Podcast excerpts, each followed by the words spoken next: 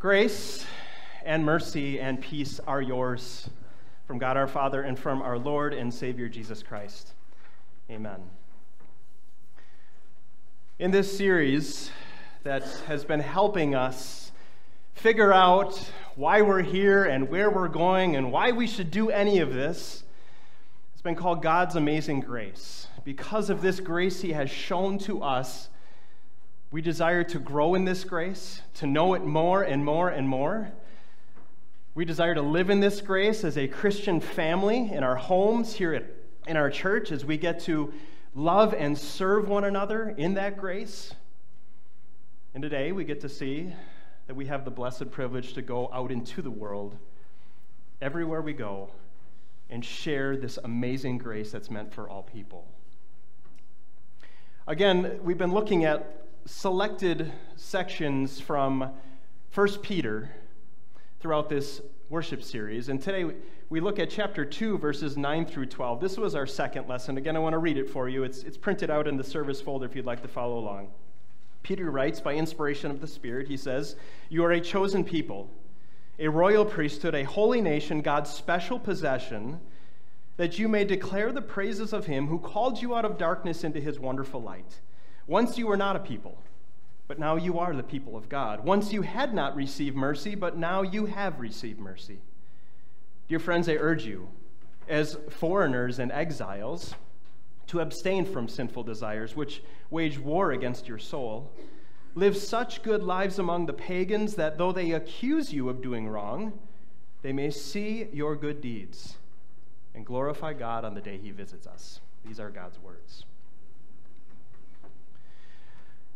You know, there are certain things that you can say using the same exact words, but how you say it changes the meaning completely. For example, someone can say about a meal that you cook them, well, that was interesting. Or, that was interesting. It means two totally different things, doesn't it? Or someone might say to you, I would have never thought of that. Or, I would have never thought of that completely different meaning, the same words. Or, you're different. Or, you are different. Two different meanings, same words. And today we focus on those words. You are different. And honestly, I don't care how someone says them to you, if it's you're different or you're different. The fact is, we are different and to recognize why we're different, how we're made different, and, and what that means that we're different.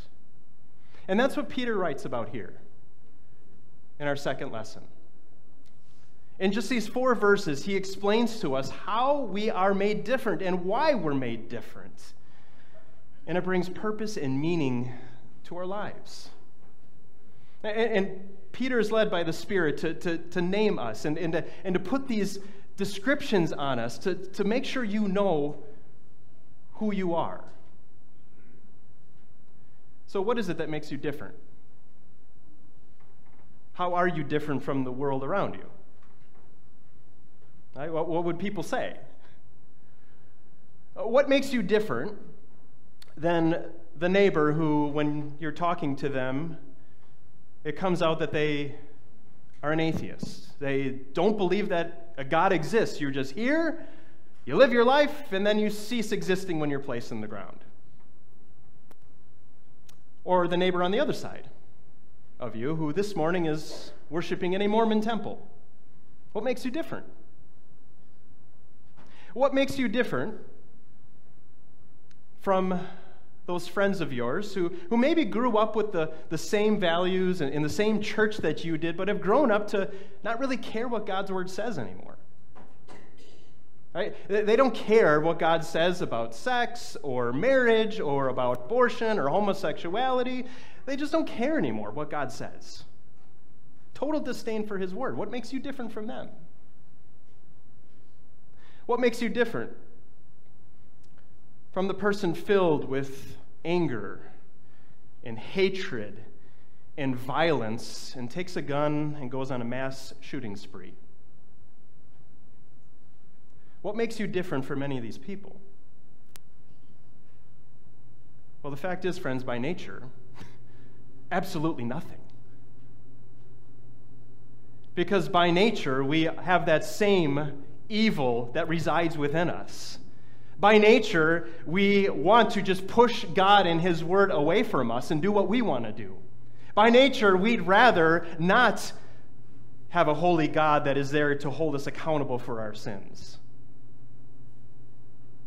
By nature, that same vile hatred and anger that can lead to such sins is right inside of us.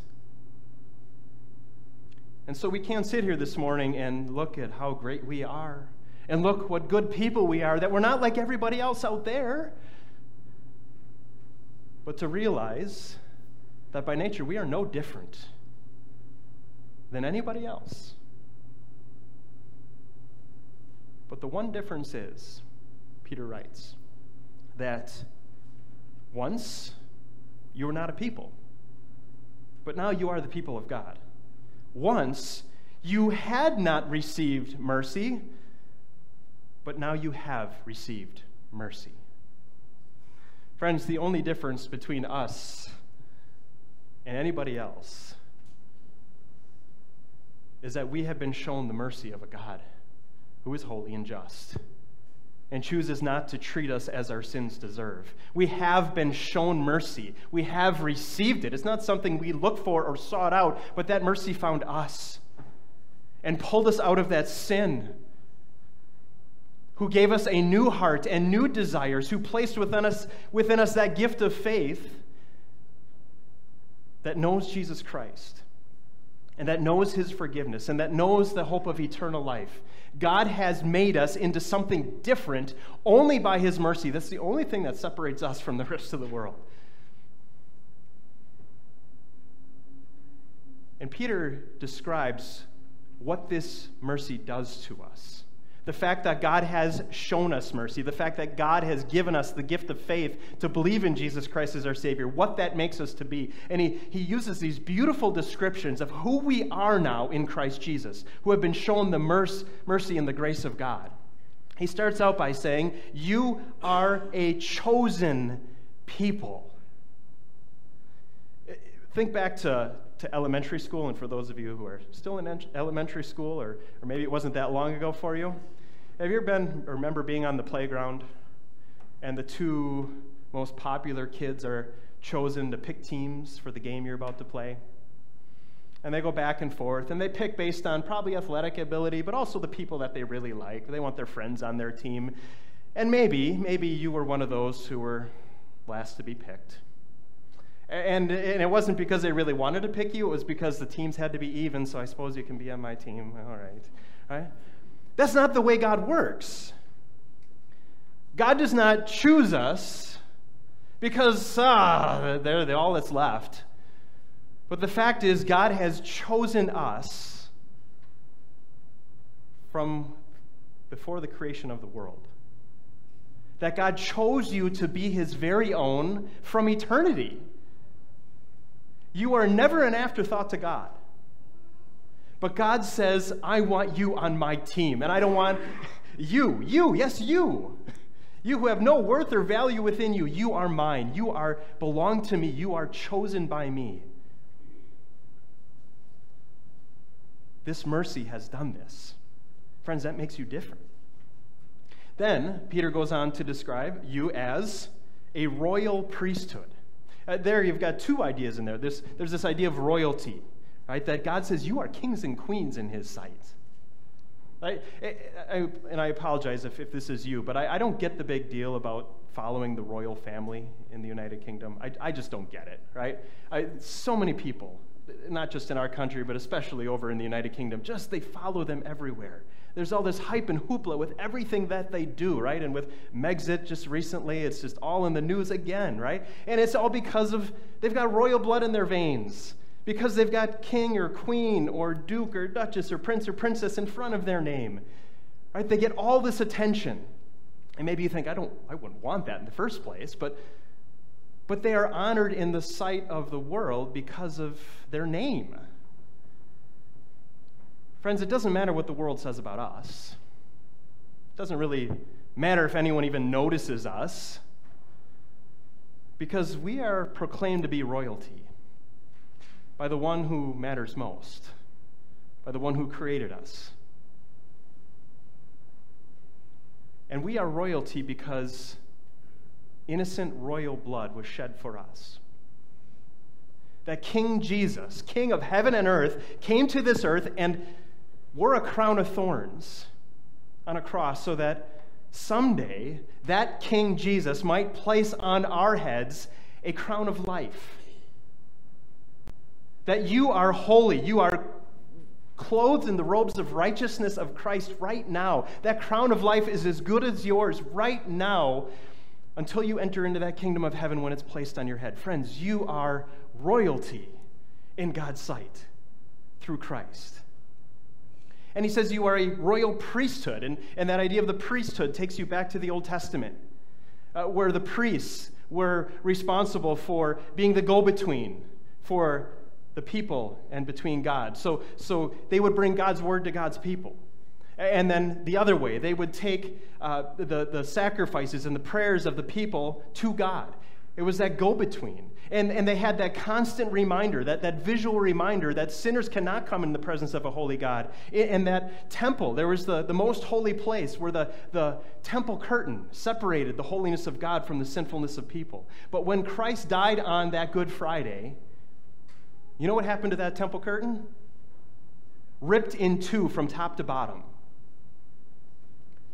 to show to you that there's nothing that keeps you out of the throne room of God that you are a priest that can come right into the presence of a holy God because you are holy in his sight through Jesus. Because your sins were paid for at that cross where he died, you have access to the throne room. And now, Paul writes in Romans, he says that now our bodies, our lives, are living sacrifices. That's our act of worship, that we have a new purpose. We are God's priests as we get to live our lives as sacrifices for His praise and His glory. Friends, you are a royal priesthood by His grace, by His mercy. That's how you are different. And then He says, the third thing He calls you, you are a holy nation. Right? You, you no longer are part of this world. Jesus says that you're in this world, but you're not of this world. Instead, you are united to all Christians to all who believe in Jesus as their Savior, all throughout this world, those who are in heaven, those who are still on this earth, you are united by your faith and brought into this holy nation to remind you that you are not alone, that you do not live this life alone, but there is a whole nation of believers that you have been called into, that you are a part of by God's grace. A holy nation, washed clean in that blood of Jesus, to be his very own. And then the last one, Peter says that you are his special possession. You are his special possession. You belong to him. Right? He claimed you as his own in the waters of your baptism.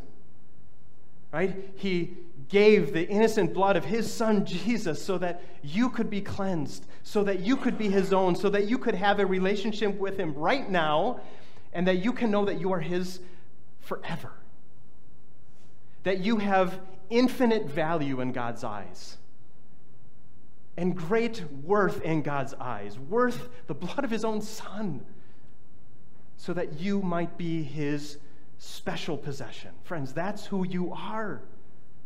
That is what God has made you to be by his mercy. You are his chosen people. You are his royal priesthood. You are his holy nation. You are his special possession. And it's all for a purpose. He's got a purpose in doing this for you. And it's to give you a purpose, to make your life mean something, to be different than the rest of the world around you. Peter writes that he has made us to be this chosen people and royal priesthood and holy nation and this special possession of God so that we might declare the praises of him who called us out of darkness into his wonderful light. That the purpose of our lives now is in who we are, that God has made us to be by his grace and mercy through Christ Jesus, is to declare his praises to the world. To go into the darkness of sin and unbelief of this world and to let that light of Christ shine. Today we're wrapping up the season of Epiphany. And Epiphany uh, is a Greek word that means to be made known, to be revealed. And in this season of Epiphany, we've seen how Jesus is revealed to be the Savior of the entire world, not just a few, but all. And that God wants that light of Christ to shine through us. That that epiphany happens through us to the world around us. And our world needs something different, doesn't it? You got to agree with me there. You, you just look at the world around us and the, and the hopelessness. You look at the despair of people. You look at the brokenness. You look at, you look at the way that people have, have tried to live and it's just not working. Right? Those who are trying to deny that, that a God exists and they're, they're just living in fear. Those who are, are, are, in a religion that's caught up in thinking that I have to earn my righteousness with God, that I have to somehow earn His love so maybe I can get to heaven. And all they are is ridden with guilt. Have I done enough to please God?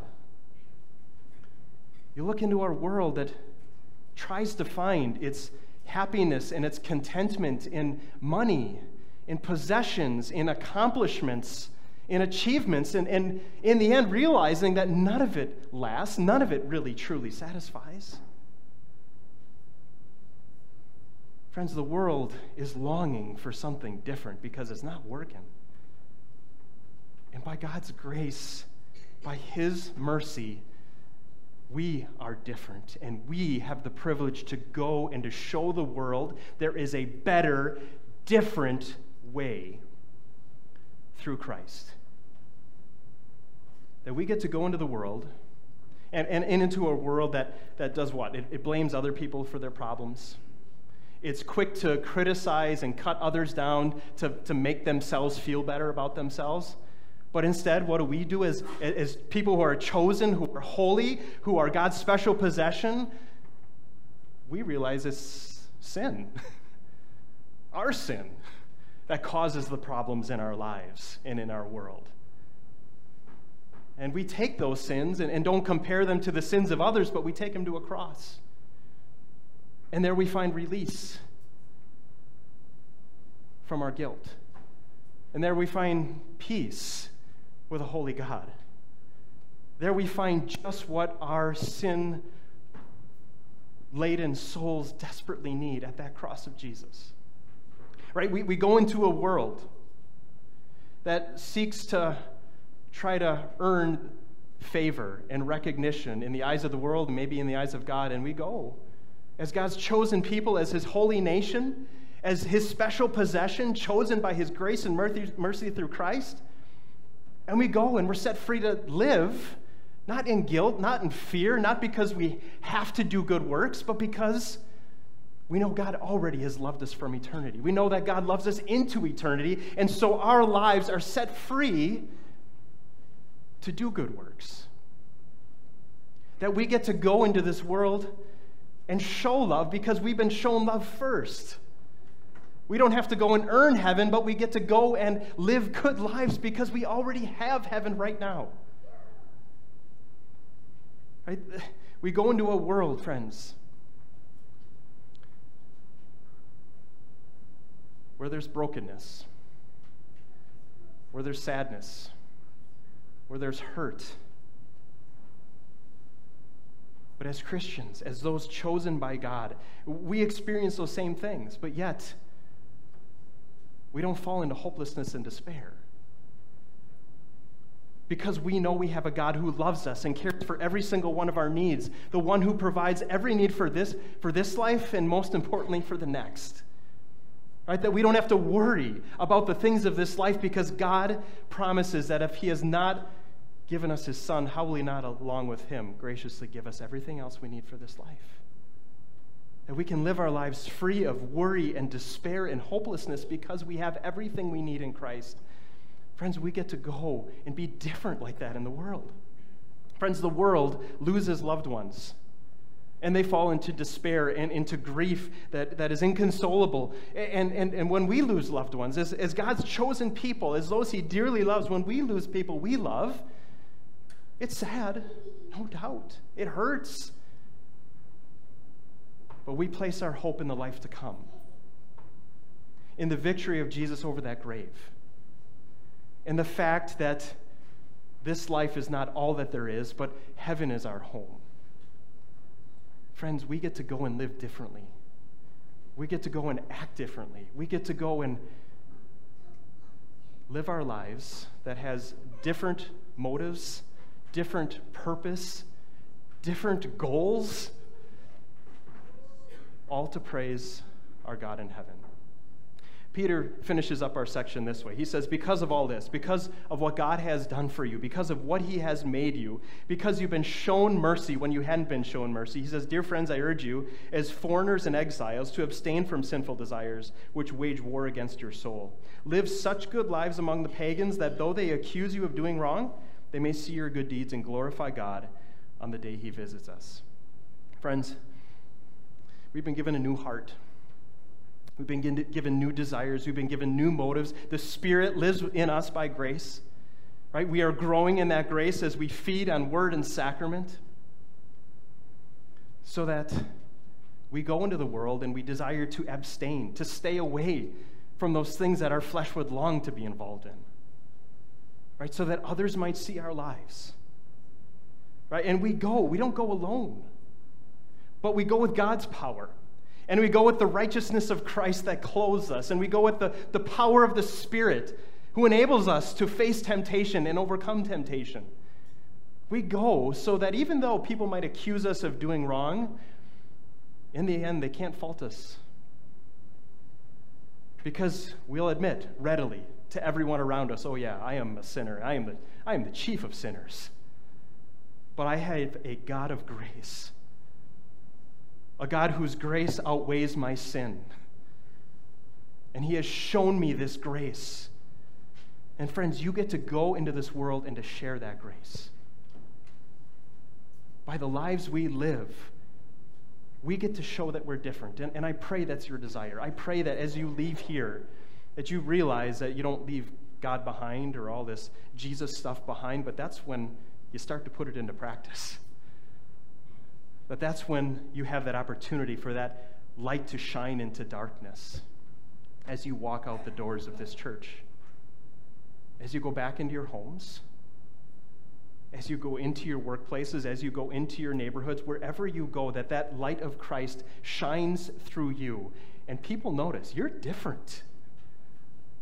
Right? That when they see your car pulling out of your driveway on a Sunday morning, it's, it's not just going out to the lake. but it's headed here. Right? Or, or this Wednesday. Right? And maybe that's the night that you get together for, for watching something with your friends or a card game, but I'm sorry, but it's Ash Wednesday. And I go to church. Right? That when you're in your workplace and you don't talk like everybody else, and you don't cut corners like everyone else does, and, and, and you're not dishonest like everyone else seems to be, you're going to stand out. You're going to be different than everybody else.